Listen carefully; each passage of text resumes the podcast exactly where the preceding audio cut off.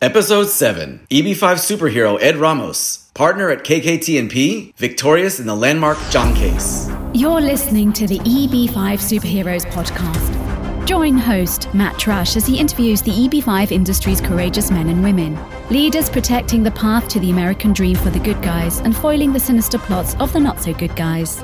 Billions of dollars and families' lives are at stake. Go behind the scenes as our EB5 superheroes tell their stories of triumph against adversity, paving a brighter future for EB5. And now, financial engineer, industry expert, and EB5 superhero, Matt Trush. Welcome to the EB5 Superheroes podcast. I'm Matt Trush, your host. For those of us living in the EB5 world, we've grown thick skin and learned to buckle up tight for the roller coaster ride we lovingly call EB5.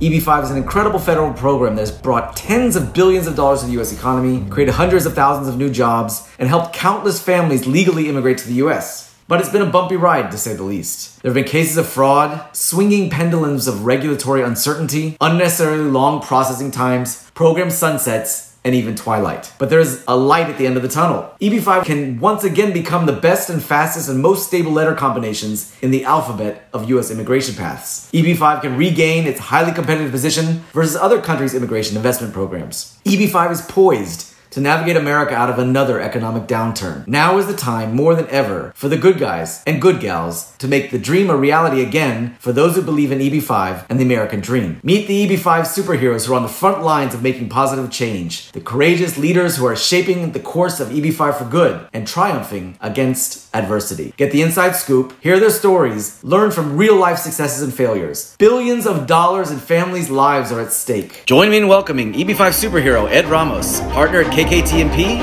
victorious in the landmark Zhang case.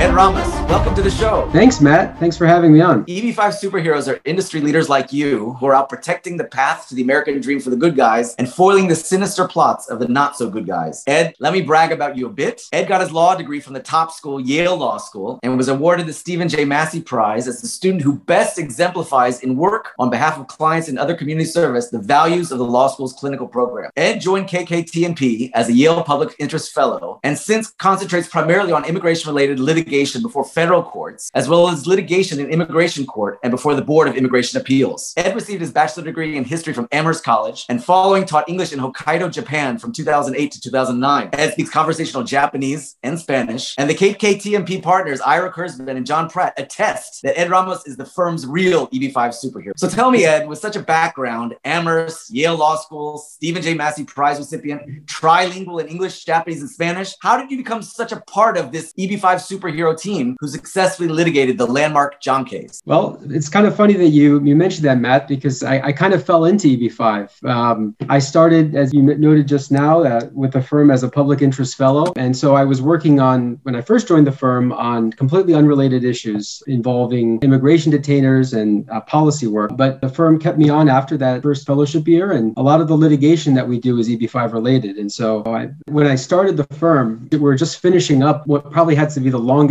running EB5 litigation case, which is the Chang case. There was a 2003 decision out of the Ninth Circuit that's one of the leading EB5 uh, decisions, but actually that case continued through, I think, 2013. It finally settled and everyone got their green card. So when I joined the firm, one of my first assignments was to help wrap up that case. So it's been a very fun journey and EB5 has been a big part of it. So from the Chang case to the Zhang case, tell me about the Chang case and why was it such a long-standing case? And then how did that lead ultimately to your participation and leadership in the Zhang case? So I think a lot of your listeners probably know there are four precedent decisions in the EB5 area. And those decisions really came out of what I think the promoters at the time would call creative uses of EB5, but what the government viewed as abuses. There were a number of policy changes that were made as part of those, those four precedent decisions. And there was a group of investors that were kind of stuck after they had become conditional residents, but before they had removed the conditions at the I-829 stage. And the government tried to apply those policy changes to the investors that had already immigrated to the US. And so there was this huge question about whether those precedent decisions and the new policies that they basically announced could be applied retroactively to investors. And so the whole Chang case, although there's a, a bunch of nuances and complications, the whole Chang case kind of boils down to a single question, which is is it fair for the government to do that kind of thing? And that that actually ties in with with the Zhang case, where I guess we're going to be discussing mainly today, because the government has done this a number of times in the EB5 context. This is a theme that runs throughout USCIS's treatment of this program and immigration programs more generally, but it seems to be a, a particularly hot theme in the EB5 area. So, what were the four precedent cases uh, and what were their impact? I guess Zhang is the last of those four. So, Zhang, that's a federal court precedent, but there are four okay. precedential decisions from the agency itself that the agency has issued that govern EB5. So, that's Izummi, Soffici. There are there are four four of them, and they all cover slightly different topics within the EB5 area. Izummi is really the main one, but they basically announced a number of changes. Well, the, the government didn't view them as changes, but effectively they changed the way that cases were being adjudicated in the EB5 area. Is the reason why the USCIS has had this, what can almost seem like arbitrary changes to policy and then retroactively or not retroactively applying these cases. What is different about the USCIS and EB5 that makes this seem to be such a capricious type of process? Well, I think that I don't know what it is about EB5 specifically that that, that seems to attract these these retroactive policy changes, but I think one thing that certainly may be happening is that USCIS sees some issue and focuses its attention on this particular issue. And then they quote unquote reinterpret the law and they do it in a way that really breaks from existing practice in the EB5 area. And I, I think maybe one of the reasons is that there are a number of practices that develop in an area, business practices, standard business practices that that just organically arise because it's successful and then people model that success. And then when it pushes the boundaries of what's permitted, even though it may become common practice, USCIS then focuses its attention on that particular area and then reinterprets the law in some way that, that tries to prohibit it. There isn't always some ground grounding in the statute or the regulations. They may just not like the particular practice. And then they kind of go out and search for some rationale to justify it. This may be jumping forward a bit, but that, that's sort of what animated the Zhang decision, I think. But they didn't like what was happening with the way investors were taking out loans to make their EB5 investments. And then they sort of scoured the, the regulations for some justification for it. And then ultimately it wasn't there. So it sounds like there's policy and then there's people and the interpretation by those people of the policy. In the case of USCIS and these EB5 investors, as the program and the process has been developing, they've been having some reinterpretations of existing policy that have had a very big impact on people's lives. In terms of the context of the Zhang case, each EB5 investor has to invest $500 or $900,000, depending on the time of the policy, to say $500,000 per investor, and it has to be at risk throughout the sustainment period. And then they apply for their I-829, and that conditional green card becomes permanent. Right. Well, in that process, USCIS does an I-526 review where they determine whether the source of funds are, are legal and legitimate. And then they also review the project. So in the case of these investors who, well, we've got two investors at hand here in the, in the Zhang case, they took a loan from one of their companies that they controlled and they used those funds from the loan to invest in the EB5 program. So this could be considered cash or it could be considered indebtedness, right? So what happened along the way and why would the USCIS really care so much to split hairs on this question? The latter question, the last question, I'm not sure I can answer. That's the psychological question that if I knew the answer to, it would be a miracle. This is actually a very interesting case, and I think it illustrates some of the key principles that litigators look to when they're litigating an immigration case or an EB5 case. I like to think of it as a, a hierarchy. There's a hierarchy of what the law is. And at base, the EB5 law, it's a very simple law. There's two requirements. You create 10 jobs and you invest the minimum amount of quote unquote capital. The statute uses the term capital. So then the question is, well, what is capital? It turns out the agency actually, the INS, Immigration and Naturalization Service, which is now USCIS, but one year after the EB5 statute was enacted in 1990, in 1991, they defined the term capital as part of regulations that implemented the EB5 program. And they defined the term capital very broadly to mean a number of different asset types. It means, first and foremost, cash. And then there are actually, this is a little known fact, you can invest other other types of assets, including equipment. If you start a farm, you can contribute $500,000 worth of tractors, and that could be cows. Yeah, cows. Inventory, other tangible property. I guess cows would fall in the other tangible property category. Cash equivalents. And then the, the kicker is the one that you just mentioned, which is indebtedness. Indebtedness is the only form of capital that comes with some, some caveats or comes with some extra requirements. And the key extra requirement in the regulation is that if you invest indebtedness, the indebtedness has to be secured by assets that are personally owned by the investor. The language is the indebtedness has to be, quote, secured by assets owned by the alien investor, provided that the alien investor is personally and primarily liable. I was just discussing those, those four precedent decisions. If you if you fast forward a bit to 1998, those precedent decisions interpreted indebtedness in a very particular. Way. They interpreted indebtedness to mean a relationship between the investor and the new commercial enterprise, not a third party lender or anything. Just what that relationship was was a promise to pay. I'm an EB5 investor. I want to get my green card. Instead of dumping $500,000 of cash into a new commercial enterprise, I will give you a promissory note. I'll give you a, a, piece of paper that says, I'm good for the 500,000, but I don't have it now. I'm going to give it to you in one year or two years or five years or seven years or some complicated arrangement over the course of time. That promissory note is what the agency understood indebtedness to mean. And in that context, yeah, it makes sense. You know, if you're going to make a promise to pay the,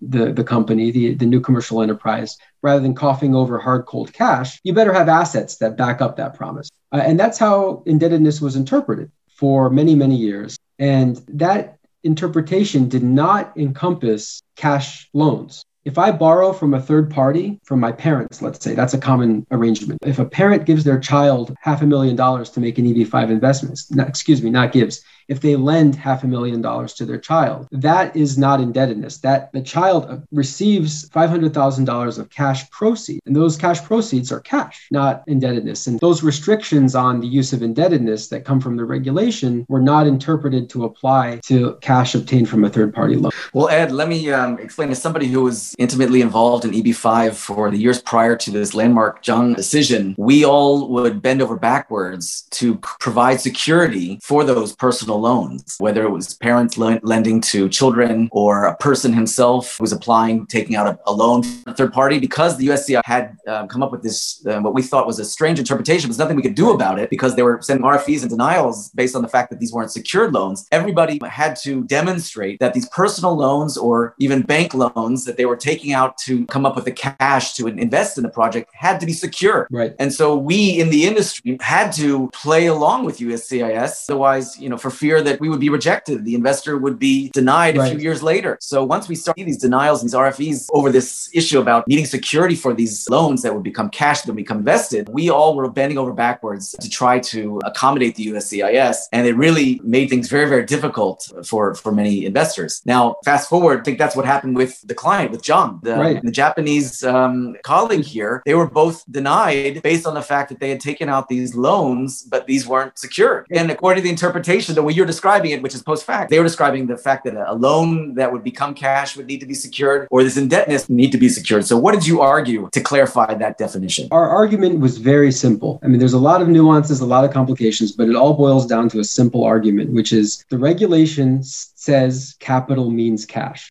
And an agency is bound to follow the terms of a regulation. It can't interpret a regulation to mean something that the regulation doesn't. Say. And the regulation says capital means cash. The government tried to complicate things by saying, no, well, capital, yeah, cash from a third party loan isn't cash, it's indebtedness. And our argument was no, indebtedness means something different. It means this totally separate type of arrangement. It's a promissory note, not cash from a third party loan. And therefore, the, the, the restrictions from the regulation that apply to indebtedness don't don't apply to cash from a third party loan. And ultimately, the court agreed with us. There's been a, a movement in the past, you know, I would say 20 to 30 years called textualism that says, look, you follow the plain language of a statute or regulation. And ultimately, the agency here was held to that standard. Just in summary, what I was describing uh, prior to the Zhang decision was that we all in the industry had to help the investors, clients come up with a security for their loans if they were using a loan to fund the cash to invest in the project.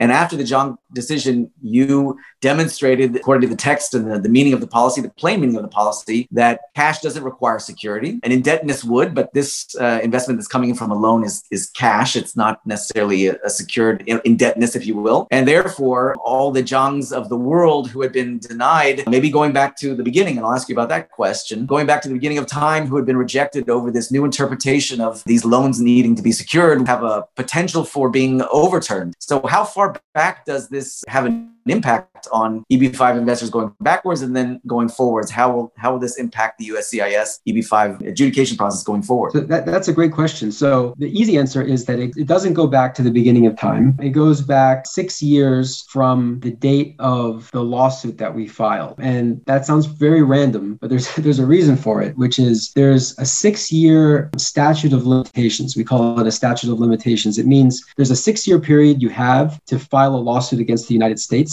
um, if you've been wronged by an agency, uh, and that that six-year limit runs from the date of the decision. There's a there's a part of the the district, uh, excuse me, the the circuit court opinion that gets into the weeds of this. But basically, the circuit court interpreted the lower court's decision to only cover six years from the date of the lawsuit. So I don't have the date in front of me, but it's in it's in the opinion. So anyone who was issued a a, a, a denial after that date is covered. And so that it runs from that date all right, the so, way to the current to the current time and, and and presumably for the future as well. And, and uscis has changed its policy manual now to reflect that change. Oh is that right? When did yeah, that happen? they just updated the they issued an announcement about three or four weeks ago i think um, announcing that they they they changed the policy manual to eliminate that those requirements on about indebtedness and loans um, as a result of, of, of, the decision. That's a real triumph. That's a real success. I think after the court case and the victory in court, everyone was still walking on eggshells, wondering is USCIS going to change their policy manual and really own up to this loss in court? And it looks like they they finally um, bit the bullet and uh, did the right thing and uh, have changed their policy manual, which means that there won't be any Zhangs anymore. The question I had about statute of limitations is six years I think it was argued in, in the appeal that, you know, even though this went to court in 2015, really this is something that had, that had gone back, you know, much earlier. And just, you know, should we really take six years uh, and go back only from the date of the court case? Is that really fair? On the other hand, so, you know, six years back from 2015 is 2009. I wonder if anyone uh, went back to see how many cases were actually filed and denied prior to 2009 based on this issue of um, needing security for these loans. I don't know if there were many of them. Did you ever research that question? There are very few cases from 2009 and earlier. The government cited a couple of them, but none of them were dispositive. So there are a couple of unpublished AAO decisions going back to the early 2000s that the government was able to dig up, but they all involved other problems as well. There was no decision where the only issue was this loan proceeds issue. You brought up an important point about the definition of that class. That do we say that it's anyone who was rejected for this um, secured loan issue plus other things, or is it really limited to, let's say, a Zhang who that was the only reason, the sole reason for his being rejected? Is that easy or difficult to prove um, someone who received a denial based on only one issue? So you're right. The class covers only people that were uh, denied for the sole reason. The district court caught that and added that into the class definition. It, it should be rel- relatively easy to um, figure out if you're a class member or not not because if you if you look at the denial and you see that USCIS is classifying a loan as indebtedness, then that's that's the flashing red light that says that you know this is covered by the by the court decision. As a practical matter, I we're not really aware of very many cases at all from before 2015 because 2015 is when they made this policy announcement as part of a stakeholder call. They used to have these like sort of quarterly stakeholder calls where they would get on the phone with uh, with EB5 lawyers and investors and regional centers, and they would provide updates. And as part of one of these updates, they you know dropped this announcement that you know they're they're now classifying the, the proceeds of loans as as indebtedness. And then going back two or three months before that, we found out after the fact that they were issuing hundreds of RFEs to people on this issue. So it's pretty clear that they there may be a couple of isolated cases from before, you know, 2015, but as a practical matter, most of these cases came after the, the policy announcement. So there's no real need to to fight that fight going back prior 2009 because really the main cases it sounds like there was a sort of a leader inside um, who made a, a decision, an interpretation, and that affected, you know, let's say hundreds of new interpretations of this uh, application of the secured indebtedness versus cash issue. And so, pretty much around that time, as soon as it got announced, when they started to apply that new interpretation. Exactly. Something very interesting. Let's fast forward. You know, you were successful in, in court with Zhang, um, with the Zhang uh, appeal, and now it's gotten into the policy book. I have seen recently that there are American companies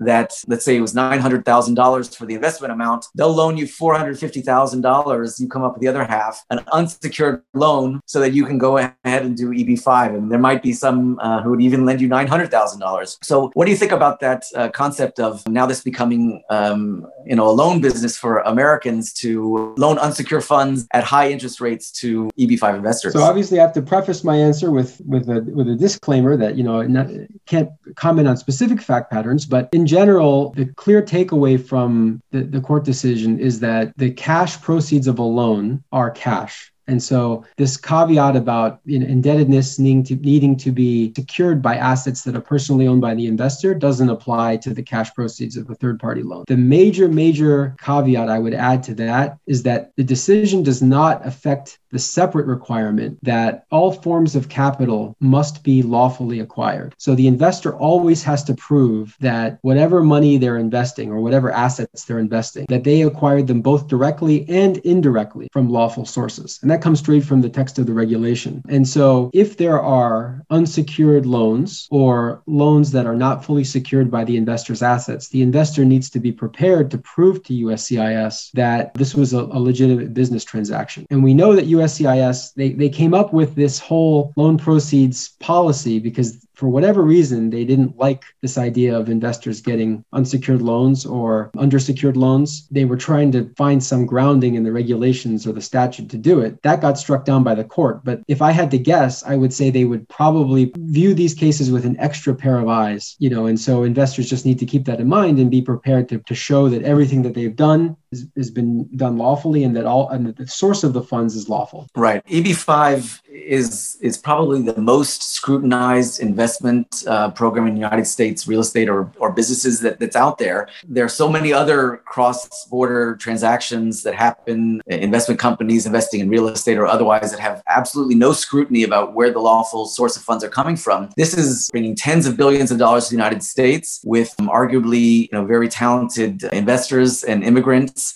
and all of these funds that are coming in have been scrutinized first by their immigration attorney, second through the USCIS. They're also going to do all the OFACs and all of their checking that everything is being done just right. So really the EB5 program is the only program that I know of that is, is putting this really high level of scrutiny on the legal source of funds. Now, that being said, we've all uh, seen um, investors and clients who will have a, a, wealthy uncle here in America who will lend them the $500,000 to the project, or another investor who from China had been moving funds over slowly, slowly, year by year for the last, you know, five to 10 years from their uh, you know profits from their real estate sales in China, and they had the funds already here in the United States. So mm-hmm. it doesn't say anywhere in the policy manual that uh, American funds uh, can't be used for the EB5 cash or capital needed for the project. Nor does it say that an investor's funds have to, in fact, the path has to be shown that it's coming at the time of the investment that comes from abroad directly into the United States. So there really is a whole lot of latitude there. The fact that now the Zhang case has been won and there's no longer this requirement of security, I think there's going to be a lot more creative approaches towards funding the um, investment amounts. Yeah, Matt, I, I, I, couldn't have said it better myself. I think you know you're you're ready to join in competition with us to be the next litigator for the next case, because that, that's I mean you're right. The, the regulation it's actually interesting because the original proposed regulations had a requirement that the funds come from abroad, and if they ultimately scrapped that from the final regulation because they found that there was no congressional authority for it in the statute, and so that that that is clear. And you know the government tried to make one that argument, that policy argument is like, well, if we apply this loan proceeds rule, then it's going to encourage investors to bring money from outside of the United States rather than get it to borrow it from within the United States. The agency itself rejected that position as part of commentary to the final regulations. So as long as it's the investor's capital that's being invested, it doesn't matter whether or not the funds under the current framework, as far as we know, under the current interpretation, it doesn't matter if the funds come from within or without the. Well, tell me,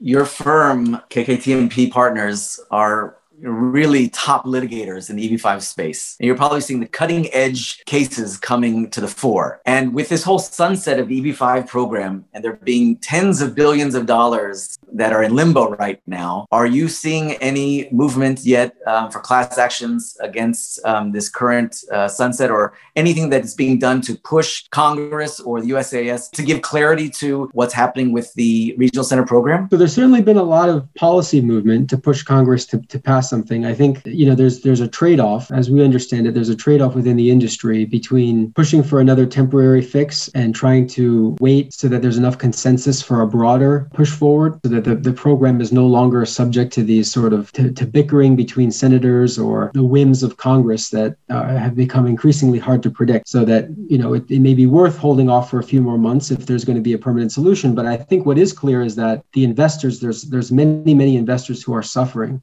because of this lapse in statutory authority. You know, there's investors with approved I-526s that have been waiting years to immigrate. You know, there are investors that have pending I-526s that are now going to be consigned to sitting doing nothing for as long as Congress continues to twiddle its thumbs. So there's definitely a need for something to get enacted sooner rather than later. Hopefully that will be broad-based reform that's acceptable to investors and to regional centers, et cetera. But if not, there's I think a pressing need for something to be enacted to at least continue the program so that the investors who are uh, have been waiting for uh, in their turn in line for a long time have a chance. We had this interview with Michael Goldberg. I think you listened to that, and his job is really cleaning up um, the messes from the bad actors. What I see with the beauty of what you and your team of EB5 superheroes in your firm have accomplished is really you're defending the underdogs you're helping the good guys, these foreign investors who really went through all the process in good faith, had legal source of funds, and only because of an arbitrary interpretation or reinterpretation of a policy were really um, at a loss. Kudos to you and team who are out defending the underdogs who don't necessarily have that muscle to stand up for what is right when uh, they're being wronged. So I want to thank you and, and, your team for doing that. Where is the future for the program? Do you think that um, we're going to continue to see arbitrary reinterpretation of the of the policy? By USCIS as they really try to curb abuses in the program? Or do you think that it's really just up to sole actors and it was really nothing even calculated? It was just, you know, something internal. I guess I'm going back to that psychology of, yeah. of, of the people versus the policy. And can we expect that there's always going to be this intimation between correct policy and then incorrect reinterpretation and then federal uh, lawsuits in order to clarify things? You know, the, the dialectics are always good in, in coming right. to the truth.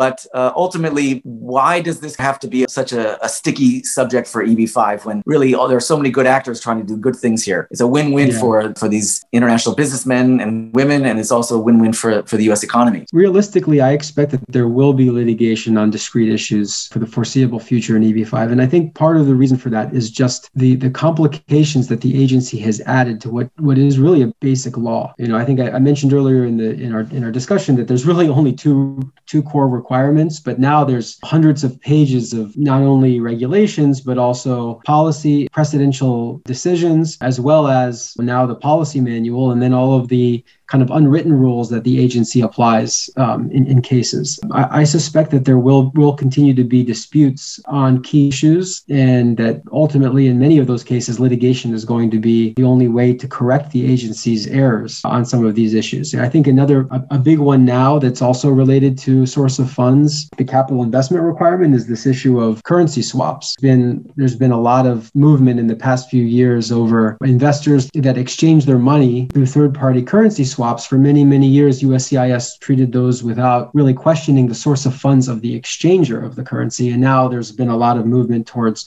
interrogating you know the, the exchanger not the investor. And so there is in fact litigation now over that issue. With all of the extra requirements that have been added there's there's that many more permutations and combinations of potential issues that can come up. And the stakes are so high. I mean frankly there's there's huge investments involved here and that there's people's lives people's dreams to immigrate to the united states that are on the line. And i think people will continue to fight for their rights when they've been wrongly denied. Beautiful. Amazing. What you're describing with this currency swap issues there are countries like vietnam where it's very difficult for funds funds to come out. So that these third party companies which will do the the swap for them to have the funds come out of Vietnam to a third party let's say in Australia as long as the path is clear we were filing uh, investors petitions with such a path. And now the USCIS is putting greater scrutiny on the company itself and, and where the proof of the legal source of funds of those currencies that are being swapped. So you're right. You know every time there's a one of these conference calls we all scramble to figure out you know what to do next whether it be redeployment whether it be um, security for the loans, whether all these definitions, which if they were clearer in the policy book, it would make everyone's life easier. But we're constantly looking at the RFEs to understand, you know, what is the mindset of the of the USCIS and, and how do we, we deal with that accordingly. EB5 should be a very straightforward system. As you mentioned, the investors come in with legal source of funds. They invested in a project which creates 10 new jobs for the JCE, and then they get uh, that credit so that they can achieve the immigration requirements. Now with this, uh, we call the sunset of the of the regional center program, everyone's waiting on, on eggshells to find out how that's going to go. And I think within the next uh, few weeks, hopefully we're going to hear some some good news. But everybody would love to have you know greater clarity in the policy manual. I expect Ed and your team of superheroes are going to be very very busy uh, as all of this policy gets clarified. Tell me before we finish, I want to ask you, what do you think is the most pressing need or the, the hottest topic in, in litigation right now in the EB5 space, aside from the currency swap issue? Is there anything else that you think is a really really hot topic that needs to be clarified or there's going to need some litigation fast? Yeah, no, I, I think there is. I think it's related to the, the issues that you discussed with Michael Goldberg um, on one of the earlier podcasts. But I think another major theme and another major issue that's been been big in the EB5 arena is what happens when there's fraud. Should the investors that have been victimized by a, by a bad actor suffer the immigration consequences when a good actor then steps in like a receiver like a michael goldberg or like there's been other cases where receivers have been appointed by courts and the project has been turned around and ultimately generates the jobs required. And uscis has taken a very hardline position in many of these cases in, in which they they view this requirement of no of at risk. You mentioned earlier there's one there's a regulation that requires that the funds be placed at risk for the purpose of generating a return on the investment. And somehow in USCIS's mind, funds are not at risk if they're stolen by a third party actor. To go back to what I mentioned earlier in terms of plain text and what the regulations say, frankly, that makes no sense as a matter of textual interpretation of a regulation. Funds, the fact that they can be stolen by a bad third party actor demonstrates that the funds are at risk. It doesn't negate the fact that they're at risk. And so I think that is going to be a major issue in litigation, in advocacy, and in ultimately it may have to be resolved by the federal courts. But hopefully, USCIS will come around to its senses, as it has in a few cases. There's been a few cases where there have been receivers and white knights that have come, come in and rescued a project and they've approved cases. But it seems to be an issue that's working its way through the agency. And hopefully, the agency will come to the right outcome there. But if they don't, I suspect be litigation on that issue. And you're hired.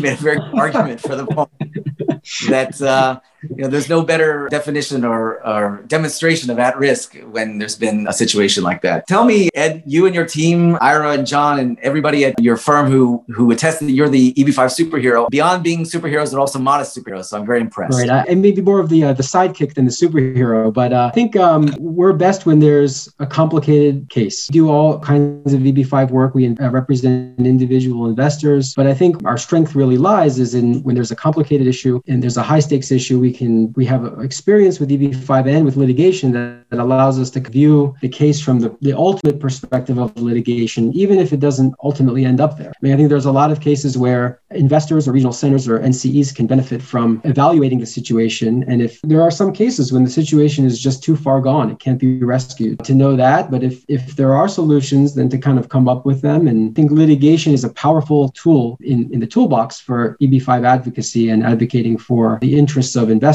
and regional centers. So, and our firm has litigated a number of cases. So we kind of have a sense of how that process can play out. We're here to help. EB5 superhero Ed Ramos, KKT&P partners. We are so proud of all the good things you're doing for America, for the American dream, for the investors, and for the underdogs out there who need your help. So thank you. Keep going, fighting the good fight, and upward and onward. We look forward to hearing great things from you going forward. Thanks so much, Matt. Thanks for having me on. Have a great day. That's a wrap. Ed Ramos and other EB5 superheroes like him are the industry's best and brightest vorbei ist. Who are flying onward and upward to bring out the best in EB5. Join me on the next episode to meet the next EB5 superhero. Have a great day. Thank you for listening to the EB5 Superheroes podcast. If you enjoyed today's episode, please subscribe on iTunes, leave a rating, and share the podcast with the good guys and good gals who believe in EB5 and the American dream.